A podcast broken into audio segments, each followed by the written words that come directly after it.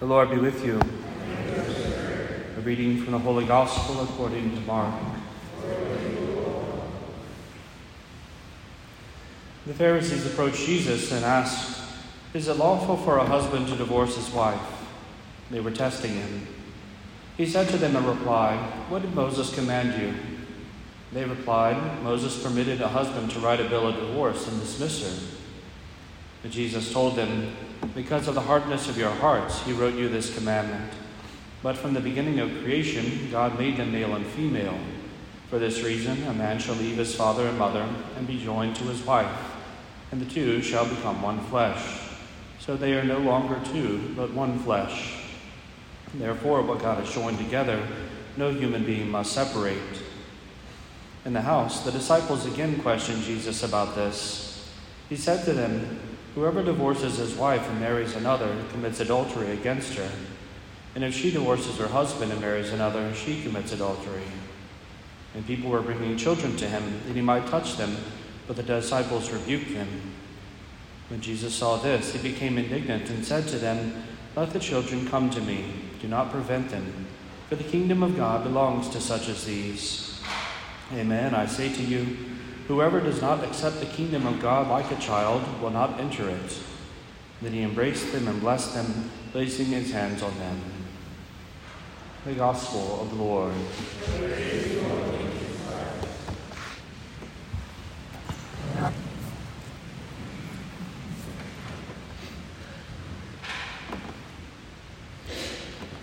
We celebrate this 27th Sunday in Ordinary Time. The Tabernacle candle burns in the church this week in loving memory of Marjorie Ann LaVille. The second collection this weekend is for security. This collection is taken up three times a year and helps pay for off-duty police protection of our campus during the weekend, the weekend masses. The Tuesday 5:30 p.m. Latin Mass this week has been canceled uh, please disregard the bulletin notice about it. Uh, however, Thursday's Latin Mass for the Feast of Our Lady of the Holy Rosary will be offered as scheduled. Please bring any goods to be donated for the Hurricane Ida relief to the parish office no later than noon this Thursday. A list of items needed can be found on the parish website as well as on the church's bulletin boards. Our RCIA program has begun. Uh, it begins on on Saturday mornings at 9 a.m. Um, so we would invite anyone and encourage anyone who is interested in becoming Catholic, considering becoming Catholic, or curious about the Catholic faith, or if you know someone who is, uh, to do uh, to do, extend an invitation to them as well uh, to be able to attend uh, these small group uh, small group offerings, to be able to ask questions and to pray together. And certainly call the parish office for more information. And lastly, there are uh, several weekend retreats uh, for men who are discerning the priesthood. Uh, they're taking place, uh, there's two at one at each of the seminaries locally, one at Notre Dame, one at St. Joseph's, and another uh, additional one uh, just for vocation discernment in general for the men. The flyers are in the back of the church for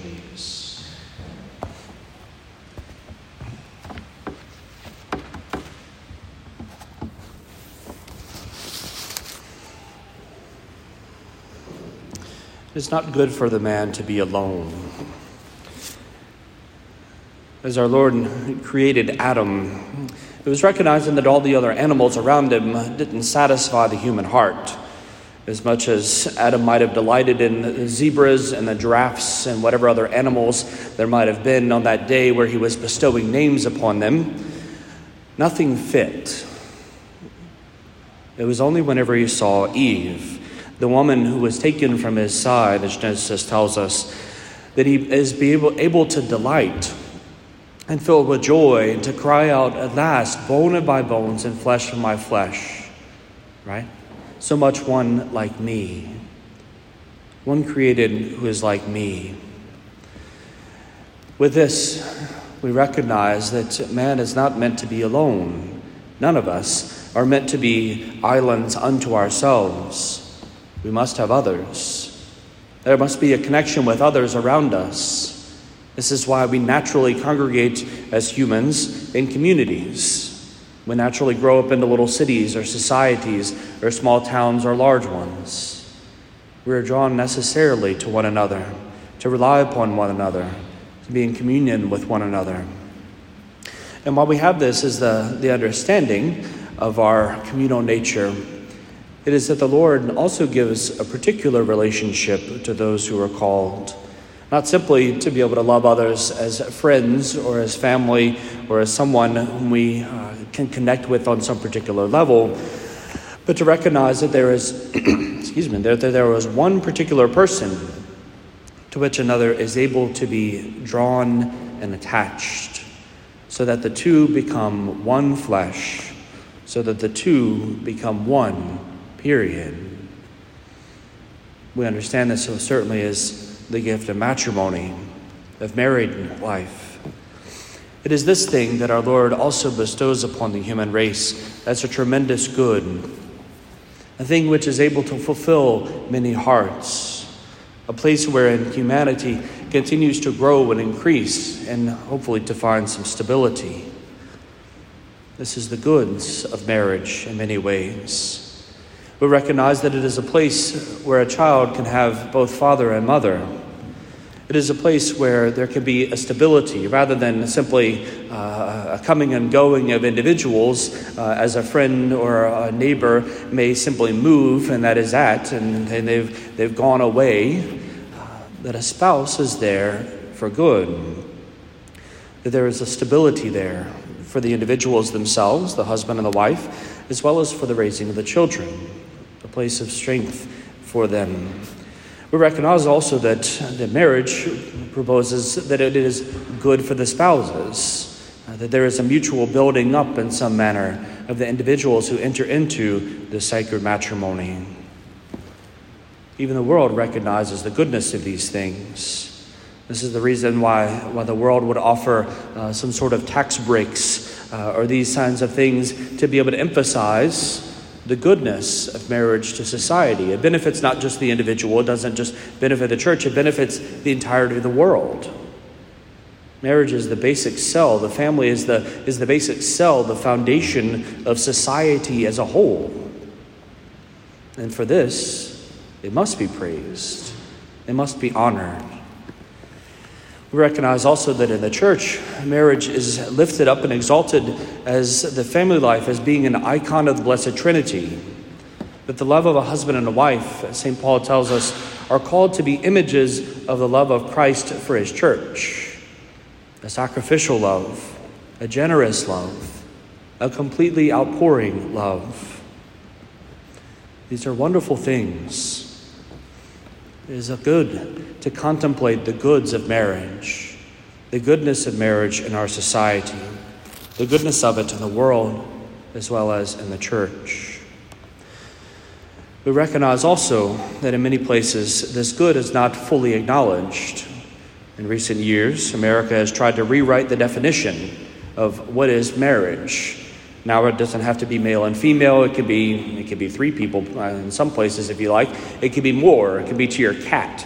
Uh, it could be all kinds of crazy things that don't benefit society, that don't benefit individuals, that don't benefit anything other than the person in their own needs, as we might call them. This, of course, would not be marriage. Marriage is not a place wherein one goes to fulfill oneself. If that is the goal of marriage, please do not get married.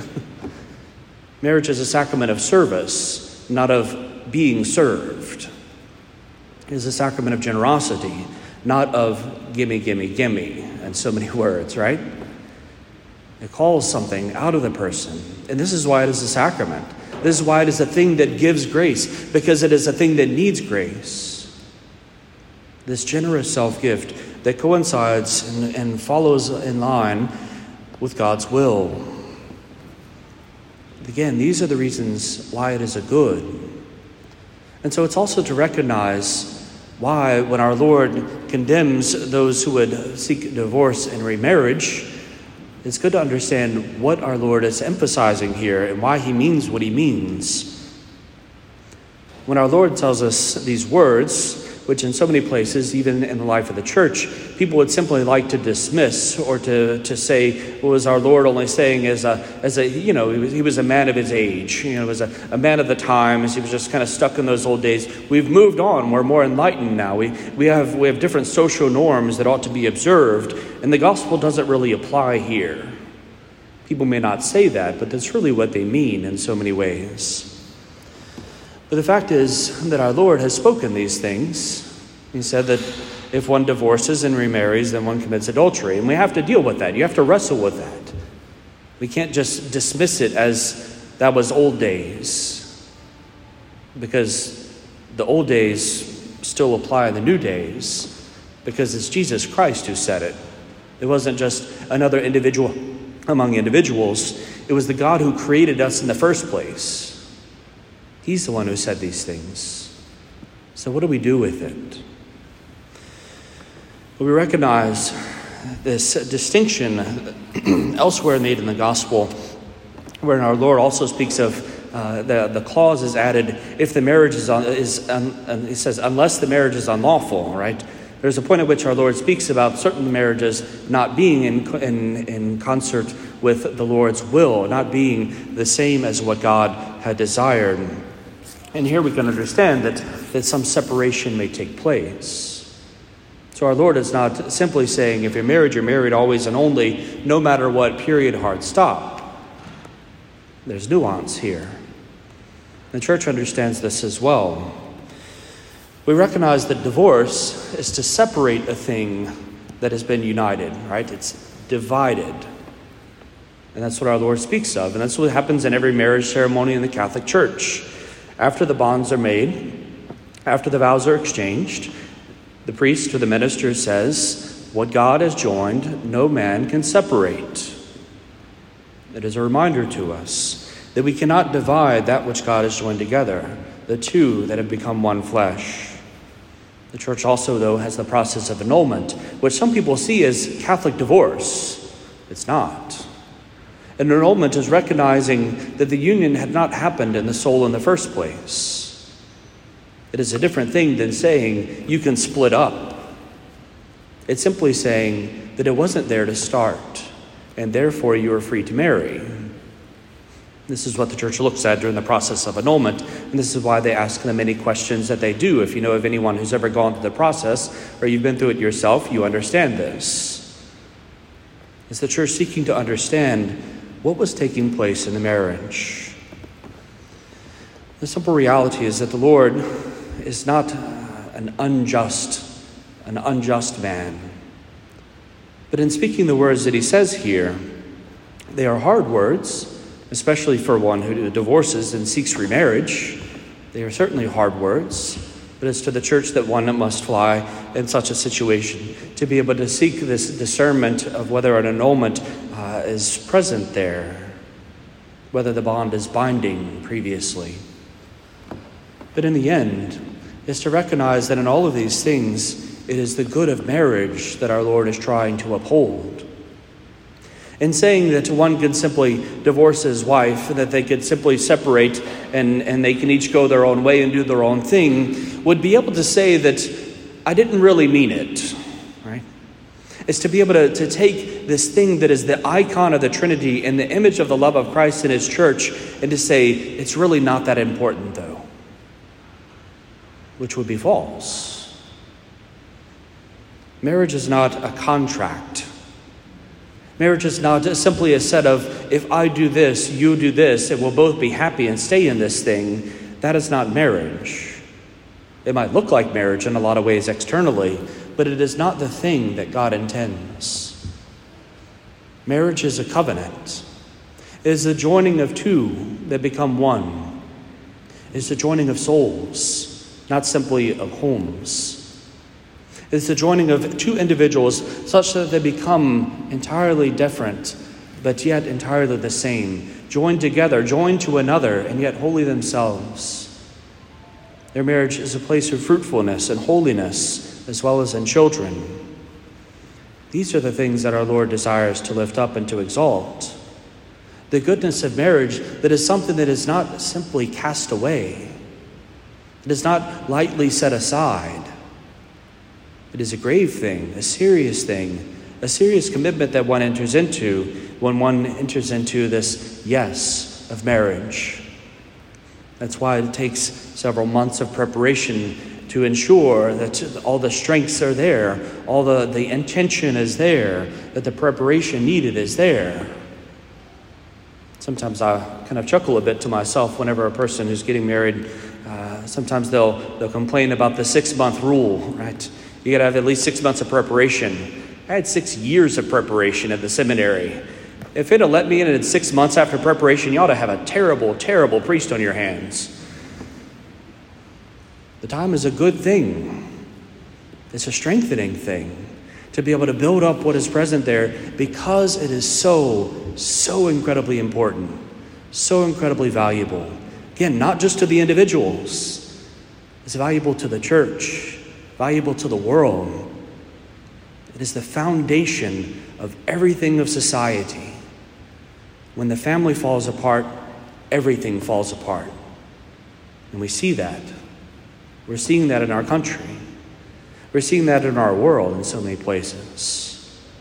And this is why we must pray for families. Pray for the Institute of Sacred Matrimony. Pray for married persons. Pray for an increase in vocations to holy matrimony, not simply to civil ceremonies, but to a willingness to be able to let God be the center and the foundation of that entire bond. To truly join two souls together and not two individuals in their home is for us to pray for this sacrament, to pray for those who experience trials in their marriage as well, for those who have experienced the cross of divorce, to pray for healing of hearts. Let us ask our blessed Lord to pour these many graces upon us, that our world, our society, our church might continue to be built up rather than torn down. That by the goodness of matrimony in the world, those who would share in the dignity of it can shine with the brightness necessary for our world to see its goodness, to rejoice in it, to celebrate it, and to thank God for the gift bestowed.